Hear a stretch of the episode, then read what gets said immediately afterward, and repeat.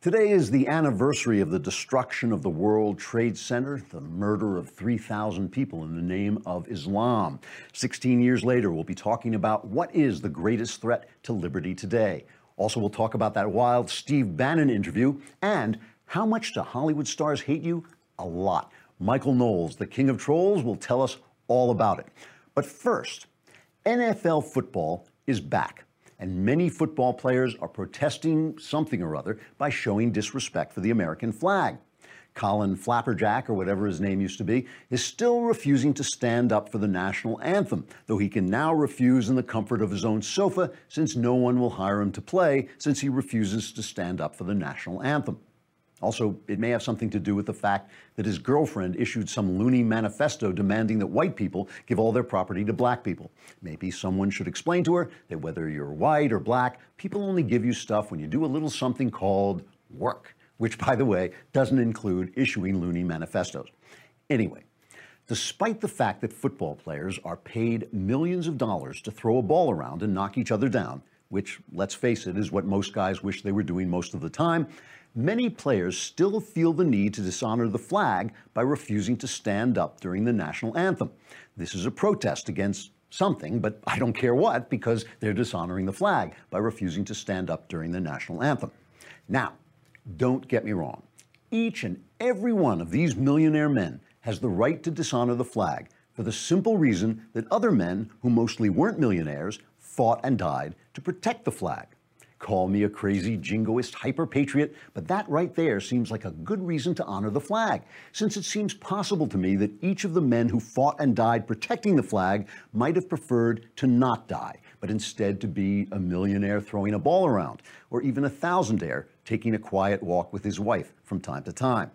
But instead they died, trying to make sure that that flag would still be there so millionaire football players would have the right to dishonor it by not standing up for the national anthem to protest something, but who cares what. The National Football League is not entirely happy that some of the young men they've turned into millionaires are dishonoring the flag by refusing to stand for the national anthem. Because oddly enough, some of the people who used to enjoy watching football and going to football games don't enjoy it so much when it dishonors a flag for which their sons, or the sons of people they know, or the sons of people they've never met, have fought and died. Now, me personally, I love football. And I know our country is not perfect because it has people in it. And whenever you let those idiots in, perfection goes out the window. And I recognize a millionaire's right to protest something or other, who cares what. But here's a pro tip for football players stand up for your flag because you have the right not to and it was bought at a price. Knuckleheads. Trigger warning I'm Andrew Klavan, and this is The Andrew Klavan Show. I feel hunky dunky, life is tickety boo. Birds are winging, also singing hunky dunky doo. Ship shape tipsy topsy, the world is zippity zing. It's a wonderful day, hurrah, hooray! It makes me want to sing. Oh, hurrah, hooray!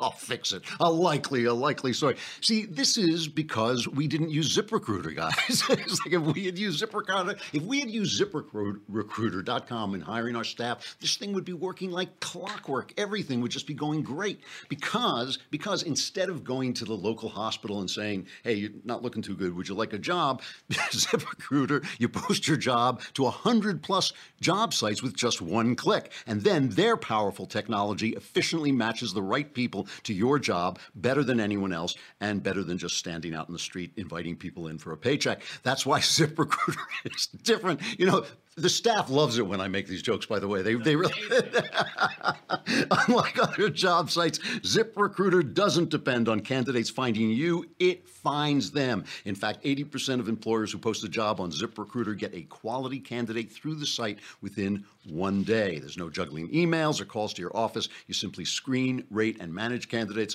all in one place with ZipRecruiter's easy to use dashboard. Find out today why ZipRecruiter has been used by businesses of all sizes houses to find the most qualified job candidates with immediate results is because they don't want their place to look like this. Oh, it's on fire.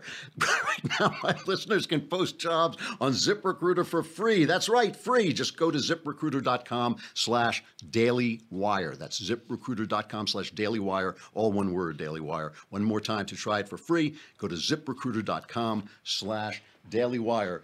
Don't let this happen to you. All right. All right. The great troll of trolls, Michael Knowles, is going to be here to discuss Hollywood stars. They just hate us. They hate us so much. We have to, we should begin with a quick shout out to Florida, the people in Florida and Houston, I know, is still suffering. The big storm hit. You know, and the storm, by the time it reached, uh, the Florida coast. It was downgraded to a tropical storm, and people are picking on Rush Limbaugh because Rush Limbaugh said, you know, they the basically the deep state and the media and the left use these storms to promote their climate agenda, and they made it sound as if Limbaugh, who is in, in Florida, he knows what a hurricane looks like. They made it sound as if he was saying that, that this hurricane was a conspiracy of the left, which is not at all. I happened to be listening when he went into this thing. It's not at all what he was saying. All he was saying was that they use this weather. You know, there haven't been hurricanes. There really haven't hasn't been a bad hurricane for ten years or so. So all this stuff that Al Gore is a prophet, it's like you have to wait around a long time before these prophecies come true. And I I have worked in the news business when a hurricane was coming. This is a true story. I worked at a a radio station, WOR. A hurricane was on the way to hit New York City. They were telling us, scare people, scare people. It makes people listen. Scare them, scare them, scare them. And so I started to scare them. And I got scared. I was calling my wife saying, tape up the windows, tape up the windows. And of course, we got a little rain and it passed on. So there is, there is economic reasons and political reasons why they promote these hurricanes beyond what they are. And of course, you do want people to be safe. You don't want them to take chances.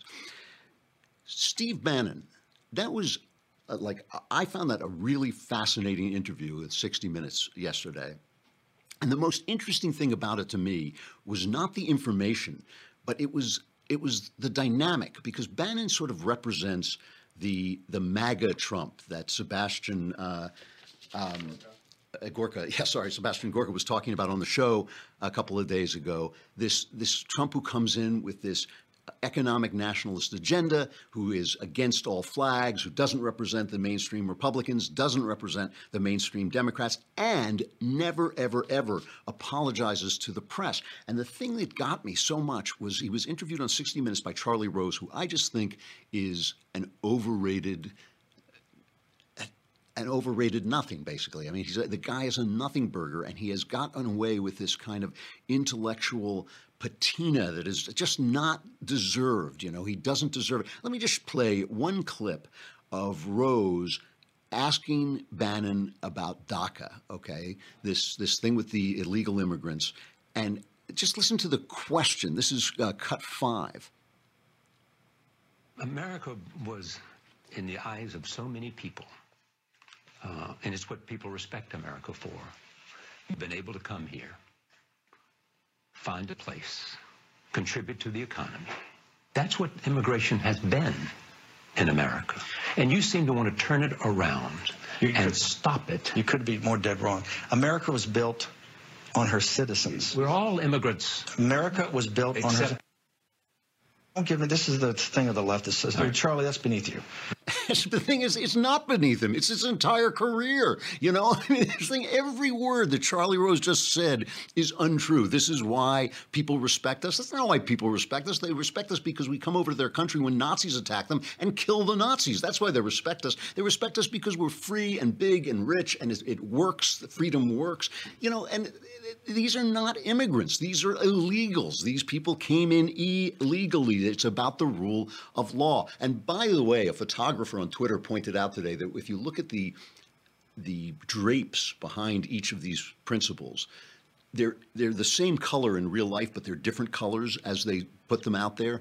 And the way they colorized the Bannon section of the interview made Bannon look terrible. Now Bannon's not, you know, he looks a little uh, dissipated, but he look, has these red eyes and he looks like his skin is falling off. And then when they go over to Rose, suddenly everything is softened and everything is much different. So the th- whole thing was was that kind of press. And Charlie Rose, the, the look of sorrow on his, you know, that look of, you know, we're a nation of immigrants.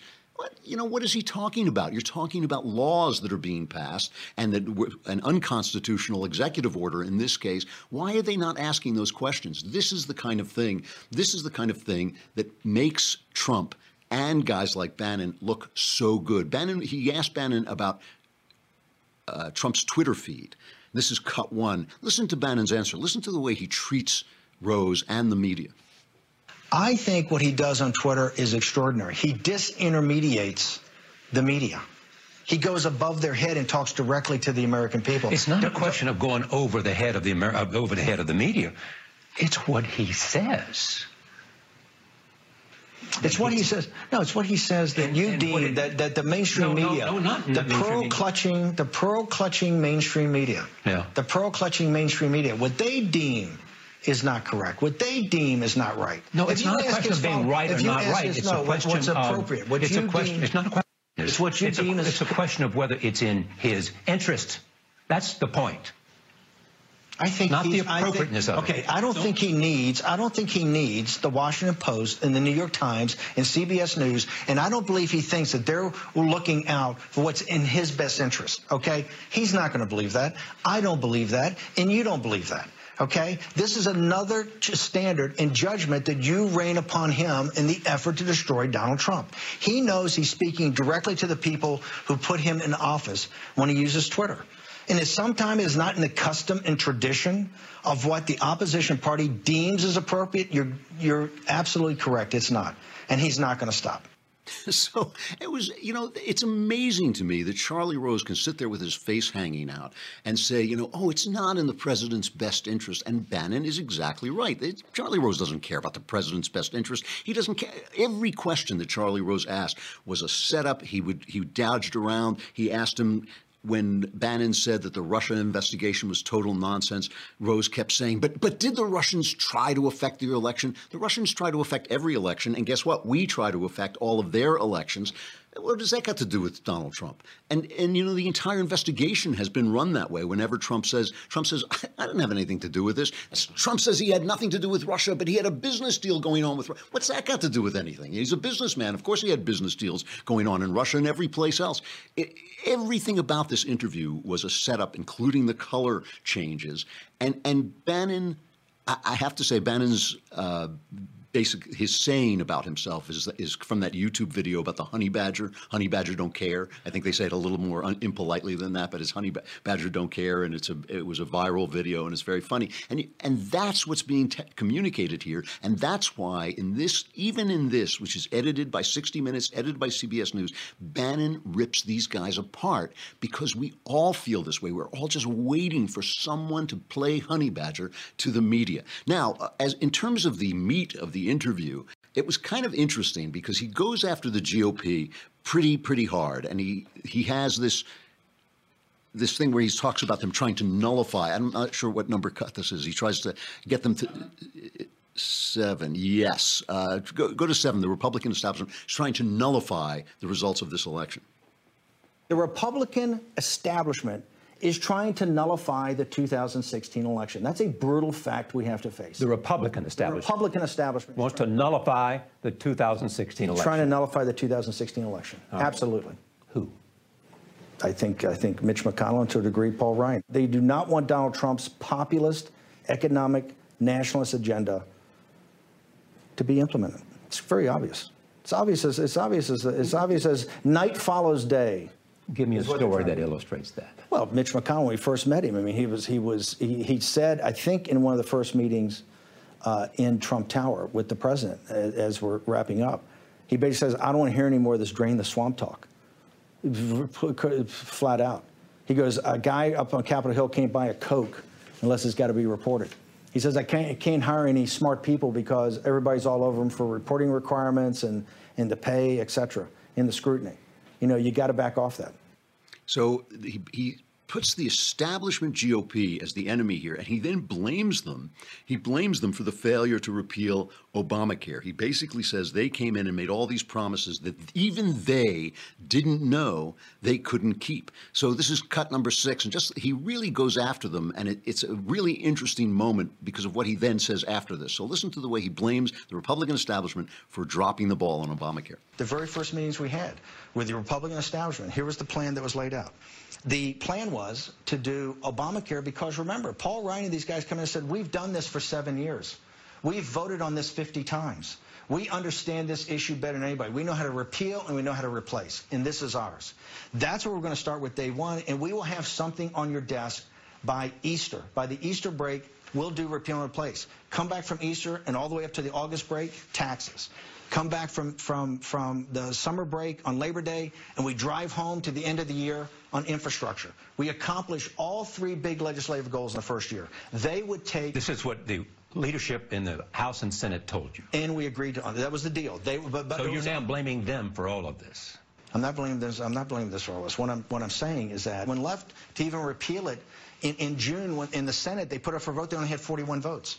There is wide discrepancy in the Republican Party as we know today now that we're in it. But I will tell you, leadership didn't know that at the time.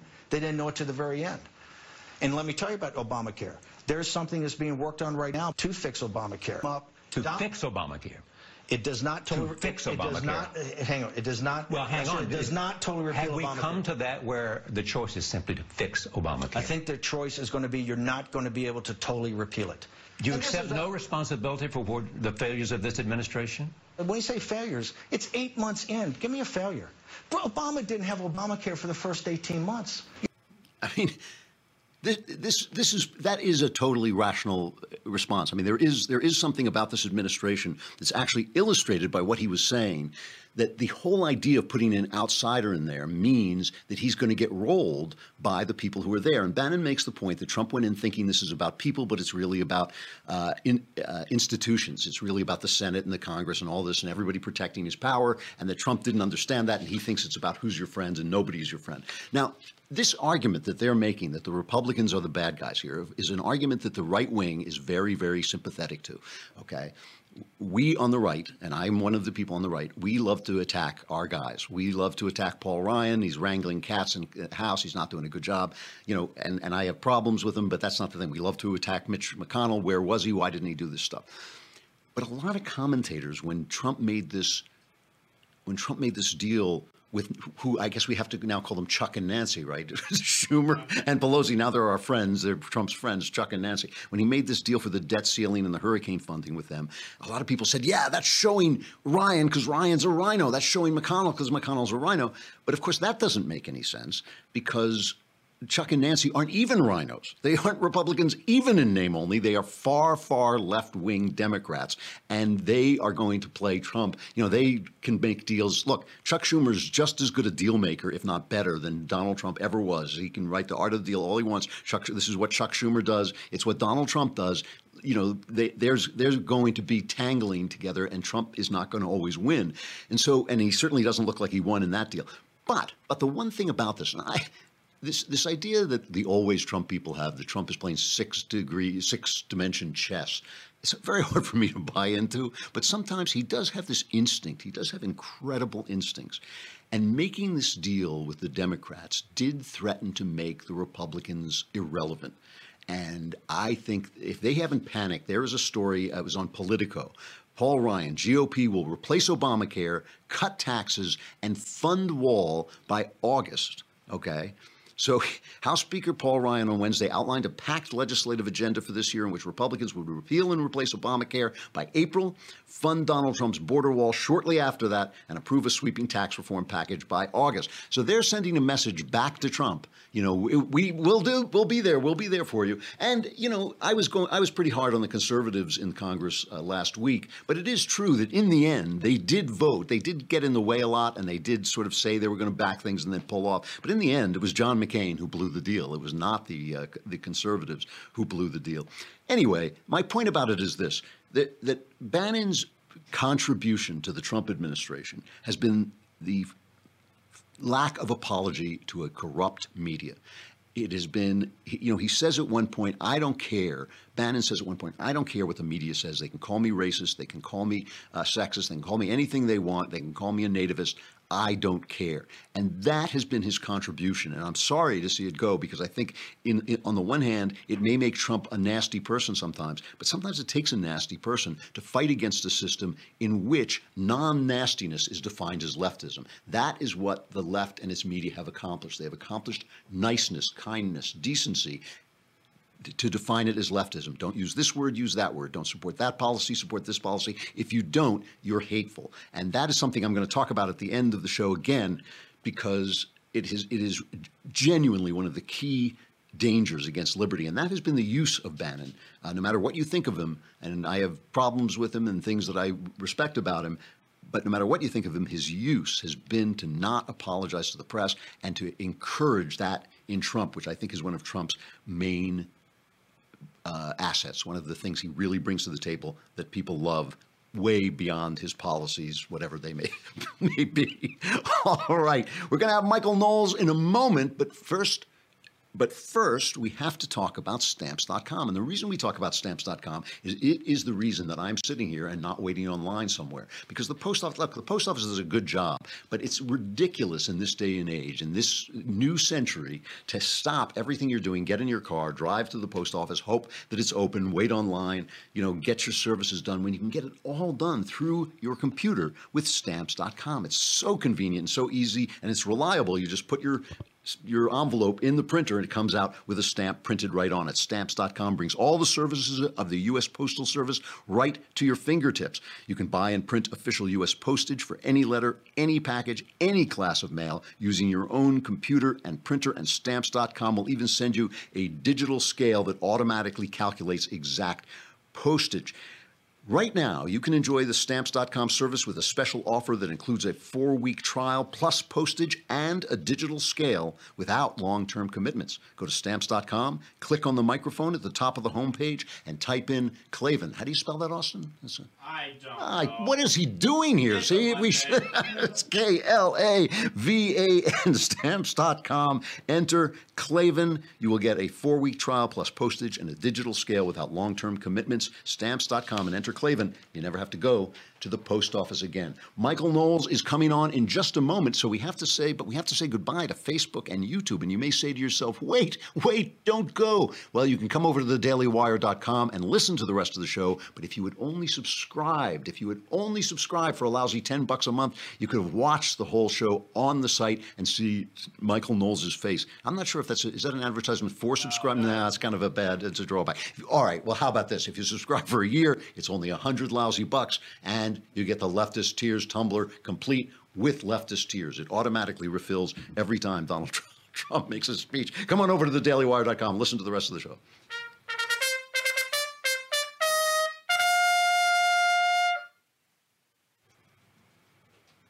All right, Michael Knowles, the host of the Michael Knowles Show, former cultural correspondent and current king of trolls. How you doing? I'm doing very well, and I, you know, I, I thank you for bringing him up my old title, cultural correspondent, Yeah. because you got to tune into my show. We have this great new cultural correspondent, anti-millennial. We're going to bring him back. You got to check it out. A, he's a breath of fresh air with that light, you know, only youth, only the, the power of youth. It's true. These things that you and I don't understand, you know, like uh, canasta and uh, polka dancing, you know, all the things that the young people are doing these days. It's true. Young- folks these days. um, so I've been watching Hol- Hollywood. Just had one of the worst summers ever. And the, the worst Labor Day, I think, ever. They didn't even release a new movie for Labor Day. But I have been sitting watching, as a guy who has actually worked quite a lot in Hollywood, I have been sitting and watching the stuff that is coming out of movie stars' faces with absolute shock and mm-hmm. disbelief. So I just wanted to I wanted you to do a roundup of what these guys are saying about the, the rest of us, the people of us who aren't glamorous and you know don't make a gazillion dollars for 20 minutes of work. You know, w- first of all, what happened this summer? It was a disaster, right? It was an absolute disaster. And Drew, as a guy who's worked very little in Hollywood, I must say I've watched it with pure delight and joy. it has been, it is awful. Uh, this summer has been the worst box office in a decade. Wow. Uh, summer box office is down. It's 3.8 billion dollars just this summer. It's a 14.5% drop since last summer, and year over year, it's a 6.5% drop. Because there were a lot of big movies that came out in the winter and in the spring. You had uh, Beauty and the Beast, Fate of the Furious, Get Out, which is probably the only original movie that's come out Yeah, all it year. was, it was actually one of the best. It was a great movie. Um, but uh, otherwise, the summer's been absolutely awful. And I really wonder why. I wonder what's keeping regular Americans away from the movies. So I thought that we would turn to Jennifer Lawrence for comment. okay. I, it's um, it's also scary to know it's been proven through science that human activity uh, that climate change is due to human activity and we continue to ignore it and the only voice that we really have is through voting um, so And you have voted at a, and we voted country. and it was really startling um, you know you're watching these hurricanes now and it's really it's hard especially while promoting this movie not to not to feel mother nature's rage Scientists like Professor Lawrence to tell us how global war- man-made global warming has been proven by you know science. And, and the sheer mockery that she's made, the, the, the vitriol she has for her own audience, who are who are swimming down the street in Houston right now, it, it makes one wonder why they haven't been able to make it to the box office to see Mother yet. It, it's quite amazing. And by the way, Christian Toto, our uh, friend, the critic at Hollywood in Toto, he tells me that uh, Mother actually has an eco message that they're not promoting in the uh, in the trailers. They're hiding it, but it has this eco mess, you know, slap in the face for everybody. So we, we, I'm glad that she's telling us that it's our it's our fault that it, there are hurricanes. Yeah. And it, it is frustrating too because there's a great cast in that movie. All of them are very talented actors. sure. And I, I don't want to go see it now. I'm glad Christian told us about the eco message because I, I I don't want to pay fifteen dollars to nap, but also I don't want to support this nonsense. So we know that Hollywood holds us in contempt these actors because you got to remember actors are weird people. They're marginalized people. They're we- they were weirdos in high school. They were weirdos after high school in conservatory or college. They feel persecuted even though hmm. the ones who make it are the most glamorous wealthy people on planet earth. So we know they hold us in contempt but the other thing we learned this summer is that they lie right to our faces. Here is kathy griffin descri- you remember kathy griffin held up that severed head Yeah, of donald sure. Trump, and then she apologized, and there were the tears. Mm-hmm. Here's the latest from Kathy Griffin. is. You were very sorry at the time. You apologised. Yeah. You were very upset. Are you no mm-hmm. longer sorry for it? Correct. I'm no longer sorry. The whole outrage was BS. The whole thing got so blown out of proportion, and I lost everybody. Like, I had Chelsea Clinton tweeting against me. I had friends. Debra Messing from Will and Grace tweeting against me. I mean, I lost everybody. Lose Debra Messing and Chelsea Clinton. You have lost the world. But I love, dude. They say she's she's like she's protesting. But I gave my fake apology. I ginned up my fake tears, And and, you help. you monsters wouldn't accept them. So we know they hold us in contempt. We know that they lied to us, and we know that there's a wonderful double standard. Here is Stephen Colbert, ladies and gentlemen. A higher level. Yeah, he's definitely taking it to a higher level. I'd say his support is about uh, about up there, right around here. For those who don't subscribe, he's making a Heil Hitler A salute. Nazi salute, yeah. He's doing the Nazi salute, and uh, he's making a joke. I, I get it. What's the big deal? Except that only recently, Donald Trump supporter Jeffrey Lord was fired from CNN for making a similar joke on Twitter about the Nazism of his opponents. He it, it was it was the exact same joke. Someone tweeted some fascistic thing at him, and he said "Sieg Heil." Right. He lost his job for it, but Stephen Colbert gets to go out.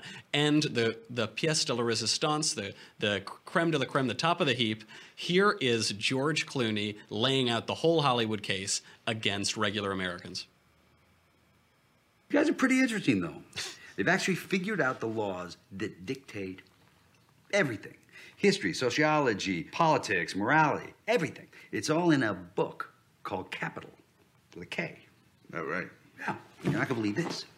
These guys even figured out what's going on here at the studio because the studio is nothing more than an instrument of capitalism. Hmm. It's actually a little too real. I, I, I was going to say the scene, the scene where that guy slaps George Clooney, may be one of my favorite scenes in recent movies. I don't know how the Coen brothers got George Clooney to play George Clooney, but it was exactly him. It was really good. And he went on, he, he just recently said of Steve Bannon, he said, quote, Steve Bannon's a little wannabe writer who would do anything in the world to have had a script made in Hollywood. He wrote one of the worst scripts I've ever read, and I've read it. His fake Shakespeare wrapped script about the LA riots, oh, you gotta read it. And he's making fun. I don't know, Steve Bannon might be a failed writer for all I know, but he's not speaking to Steve Bannon. He's speaking through Steve Bannon to the American people, and he's telling them, "You little people, you disgust me. You're nothing. Look at me. We we are the kings of the world. We are Hollywood, and you wish that you could be us." The two things that shock me about this, there are two things that shock me about it. One is, you know, these guys live like kings on our favor, on Mm-hmm. our favor. You know, the the uh, club, the Garrick Club in London, is the club for actors, and its slogan is an old quote that we, what is it? We who live to please must please to live. Right. So these guys, every time they open their mouths, are telling 40 million people, "Don't come to our movies. We hate you. Don't you know everything you do? We, it disgusts us. We hate you." And the other thing is that it never occurs. And George Clooney's not a stupid man. I mean, he is. You know, some of these actors I know are, are dopes. I mean, you know, I deal with you. I know what actors Every day. But, so, but, but no, Clooney is not a stupid man. But it never occurs to him that a factory worker in Michigan may know more about what he needs politically and may know more about what's wrong with his life than a movie actor mm-hmm. in Los Angeles who hasn't done anything real for 20 years. I mean, it doesn't occur to him to have any respect for the people who voted for Donald Trump saying, yeah, I can see. It's not as if Donald Trump had, was running against Abraham Lincoln. Donald Trump was running against the guy Kurt Schlichter calls Felonia pantsuit. You know, I mean, like he was running against a criminal. So, I, you know, it's just, it's just an incredible amount of disrespect uh, for the audience. And there are two sides of this. There's the celebrity side. Obviously, we we worship celebrities, and that gave us uh, Barack Obama and also Donald Trump. And so there's this outside role that people who, like actors, were once lumped in with prostitutes for all of history, Yeah. are now preaching our uh, geopolitics and political philosophy. But then on the other side, there's been a flattening of celebrity because of new media, because of social media. We see their private lives. We see what scum they are, basically. Yeah. We see how tawdry their own lives are. And so I think people are turning off and staying home and watching television, which is where a lot of the great art is right now anyway. I mean, that's that show you show that uh, clip you showed from Hail Caesar is all about the way they tried to protect these guys' reputation. But that's all over. And when you see that a guy has gotten divorced three times, or that his children are alcoholic, or that everything in his life, you know, why should you take his advice? Why should you take his advice? Because he's handsome and you know can can stand in front of a, a camera reading somebody else's lines. It doesn't make any sense at all. Absolutely right. Michael Knowles. The Michael Knowles Show comes on after this, so cling to your uh, your. Uh, computers, iPads or your something, iPads, your or whatever the hell you're yeah. looking at. And, uh, all right, thanks a lot, Michael. We'll talk to you again. See you, Drew. All right. I, speaking of Felonia pantsuit, I just have to play this clip. It is it's a long clip. It's a two minute clip of Hillary Clinton. Hillary Clinton is beginning her book tour for her new book, What Happened? Oh my Lord, What Happened? I think it's called that. That was the original title was Please God, What Happened? no, it's just been cut. What happened? Here's a she, she begins it. She goes on. What is this? I, I can't remember. Good Morning America, one of the morning shows. So she goes on two minutes, two minutes of blaming every other person in America for her loss. It is it's worth listening to just for the laughs. went from I think 26 points ahead to 13 points ahead. And I needed about 18 points in order to be sure I could win Pennsylvania. I watched how analysts who I have a great deal of respect for, like Nate Silver, burrowed into all the data and said, but for that Comey letter, she would have won. So it was very personal to me. I think my general election uh, prospects were so badly damaged because of that that even though I was starting to come back, it was not enough time to overcome it.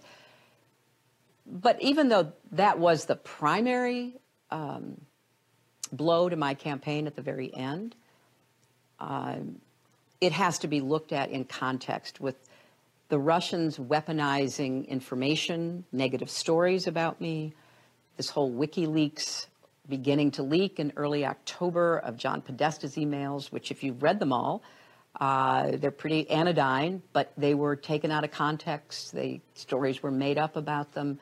We now know Facebook was taking money from Russian companies to run negative stories about me. All of this, yes, it affected me and my campaign.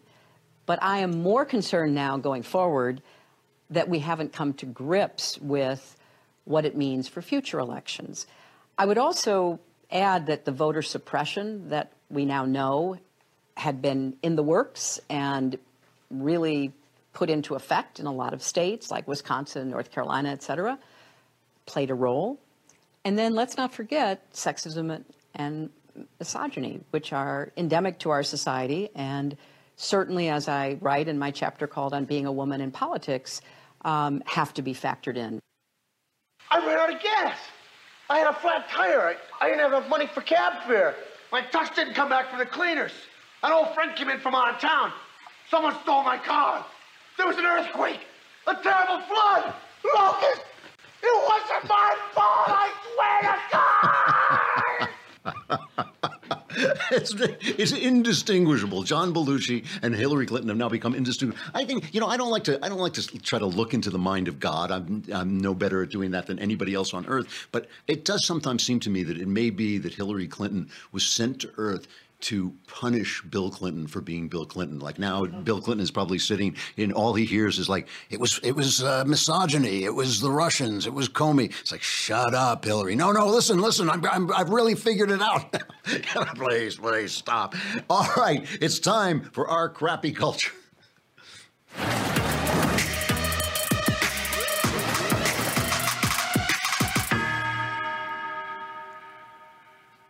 So 16 years ago, today, there was one of the most terrible moments of my life, certainly, uh, when 3,000 people on American soil were murdered in the name of Islam, in the name of Allah. That is, I, I hate when they refer to these things as a tragedy. It was not a tragedy, it was an atrocity. Uh, a tragedy is when a young person dies of an illness, an atrocity is when somebody kills, uh, murders, slaughters innocent people for no other reason than his bad idea. And the Islam as practiced by the people who flew those planes is one of the worst ideas anyone has ever had. Nothing, you know, you can never say uh, good things come out of tragedy because they don't come out of good things don't happen to the people who die. So there's no getting those unique souls back on earth to make to make good. I mean, any any good that comes out of tragedy will have to be done in eternity, uh, where those souls we trust can still be found. But uh, even horror can provide for us a moment of clarity. And one of the things, as someone who remembers that day all too well, one of the things that happened in that moment was all the lies that infect and infest our culture were for a moment swept away. And the, the thing about it is, those lies have developed in a country that has become so rich, so powerful, uh, so abundant that we have lost touch with what Rudyard Kipling called the gods of the copybook headings, the rules of life that are uh, necessary for survival. Uh, we can talk about laying down our arms because our arms are so powerful that no one can uh, can kill us. We can talk about giving people a guaranteed income whether they work or not because we have so much money, we have forgotten that if you don't work, you starve. If you don't make stuff and create things, you, you lose your purpose. Uh, we can talk about um, men being useless and men being toxic and masculinity being toxic because our men and our weapons are so powerful that we don't need men it doesn't seem that we need men.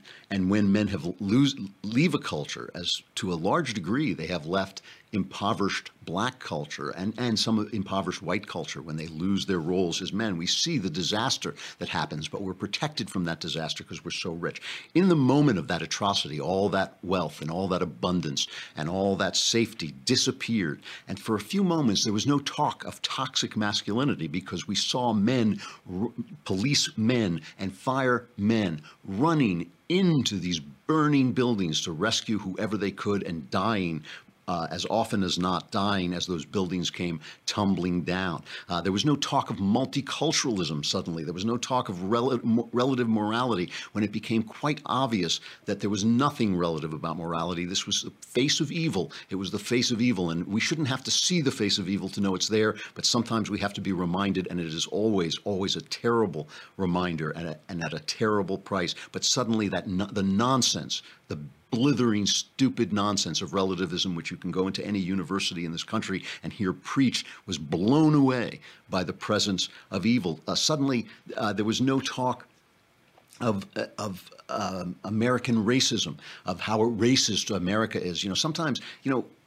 Racism is everywhere. People are naturally racist. People are naturally primal. But I, I just can't stand it when you put the word American in front of something as if it makes it more important. It's American racism. Racism in America today. The people who died in that building were every color, every religion. They came from different countries. And when I traveled around the country, as I was doing then in that time, and would go into airports and see the, uh, you know, couples who were of different colors, the families of different colors, the different religions, the different. That's why they attacked us. They attacked us because we're not racist. Look at you know the streets of Beijing. Everybody's the same color. Look at the streets you know streets in in uh, Nairobi. Everybody's the same colors. Only in America and maybe London. Only in New York and L.A. and London where you see the, the West's acceptance of this multiculturalism, our faith that our ideas overcome everything else. And suddenly all those things were, were washed away. And for a moment we had clarity and for a moment we had truth. And it was some, somebody said it was the end of the age of irony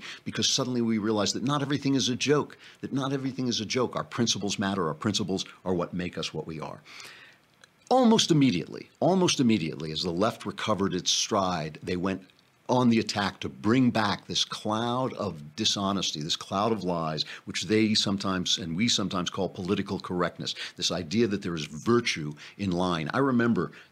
uh, I don't know what it was, a week after 9 11, David Letterman took some time off because he said he really had to get his head around this. And he came back and he said, I need to find out why they hate us. And I thought, "I- hate it, why they hate it. I don't care why they hate us. They can kiss my ass and call me sweetheart. You know, it doesn't matter why they hate us. They're evil. They should hate us. They should hate us because they're evil. That is what we want them. We want the evil to hate us. We want them to hate us and we want them to fear us. And over the years, it's been 16 years now, there's a generation that doesn't even remember 9 11, uh, sad to say. And over the years, these lies have come back. And I listen sometimes to the things that people say just that just don't make any sense. And they say, you know, I've made this joke before, but it's worth repeating. You know, that they say there's no difference between men and women, and then they say, oh, and this person is a woman in a man's body. And I think, well, how does he know? If there's no difference between men and women, how does he know he's a woman in a man's body? Because there's no difference. I mean, it would just be the same the same thing. They talk about they'll tell us that there's uh, that we have no soul, but he's a woman in a man's body. And you think, well, what part of him is a woman then if he has no soul and it's just his body? Why isn't his body dispositive?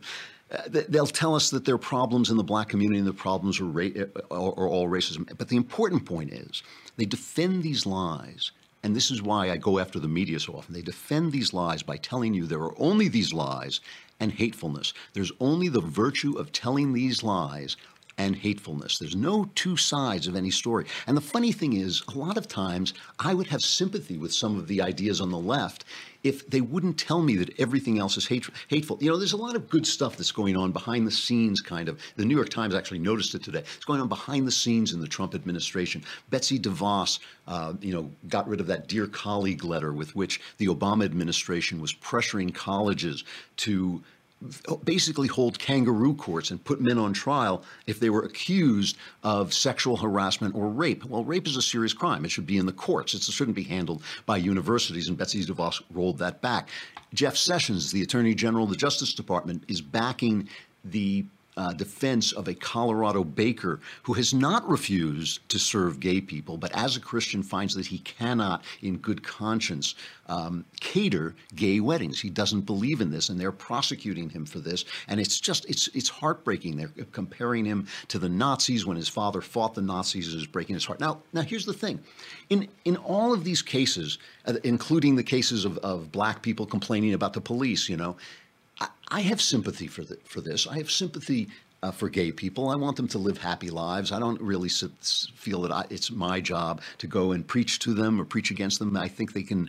Uh, I hope they pray to God. and Each one of them prays to God and finds his way forward on his own. It's not for me to. Ju- it's really not for me to pass judgment their freedom should not impinge on this man's freedom, right? It shouldn't impinge on the Colorado baker's freedom. There's a, a video that's going viral. I don't have time to play it now, but there's a video going viral of a, a, a black man stopped by a black cop who draws his gun on the guy because he's stopping him for not turning on his turn signal. And the guy in the car is like, You point a gun at me because I didn't turn on my turn signal? I have sympathy for that. That shouldn't happen. But I also have sympathy for this cop who wants to go home. This is not a question of hate versus you know goodness it's a question of a difficult situation and we want everybody to come out of it the best way we possibly can.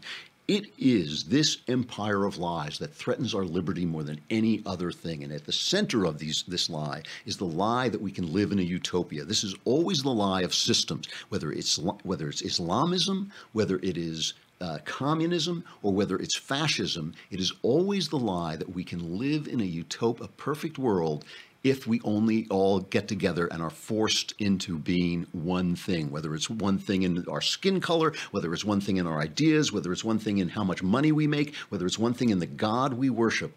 We, we are sold this lie that we can live in a perfect world and anybody who opposes that world is hateful. The truth is the exact opposite. The truth is, each one of us is a universe unto itself, a universe in relationship to God, in relationship to the truth. The truth doesn't change for each one of us, but each one of us are in a relationship with the truth, which is sacred. It is sacred from the moment you're conceived, not when you're born. It's sacred from the moment you're conceived, that path that you are to God, that you may follow and you may not follow.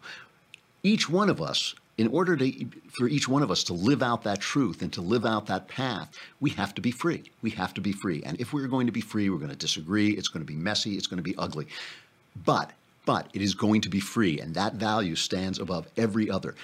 It is, it's always lies that threaten, that threaten freedom because it's, it's the truth that makes us free. When you know the truth, the truth makes us free. And the truth is, the world is a fallen, difficult, sinful place where people do terrible things, but but everyone who leaves everyone else alone, who keeps his hand to himself, deserves to speak and deserves to live his life and to find his way to God. You know, on 9 11, we saw for one moment that we are men and we are women, we are good and we are evil, but but if we are going to be free, we are going to have to learn to live in truth and to tell the truth one, to one another and to not shut people up when we don't like what they're saying. Uh, I'm going to end today. Uh, I'm Andrew Klavan. This is the Andrew Klavan Show. Tomorrow, I think we have my friend Paul Beston is going to talk about his new book on boxing, which is just terrific, and it's really a book in a lot of ways about manhood. So we're going to be talking about that. They are holding the memorial uh, to the 9 11 victims. Uh, the president and his wife were out there today for the moment of silence. We'll end with that, and I'll see you again tomorrow. Oh.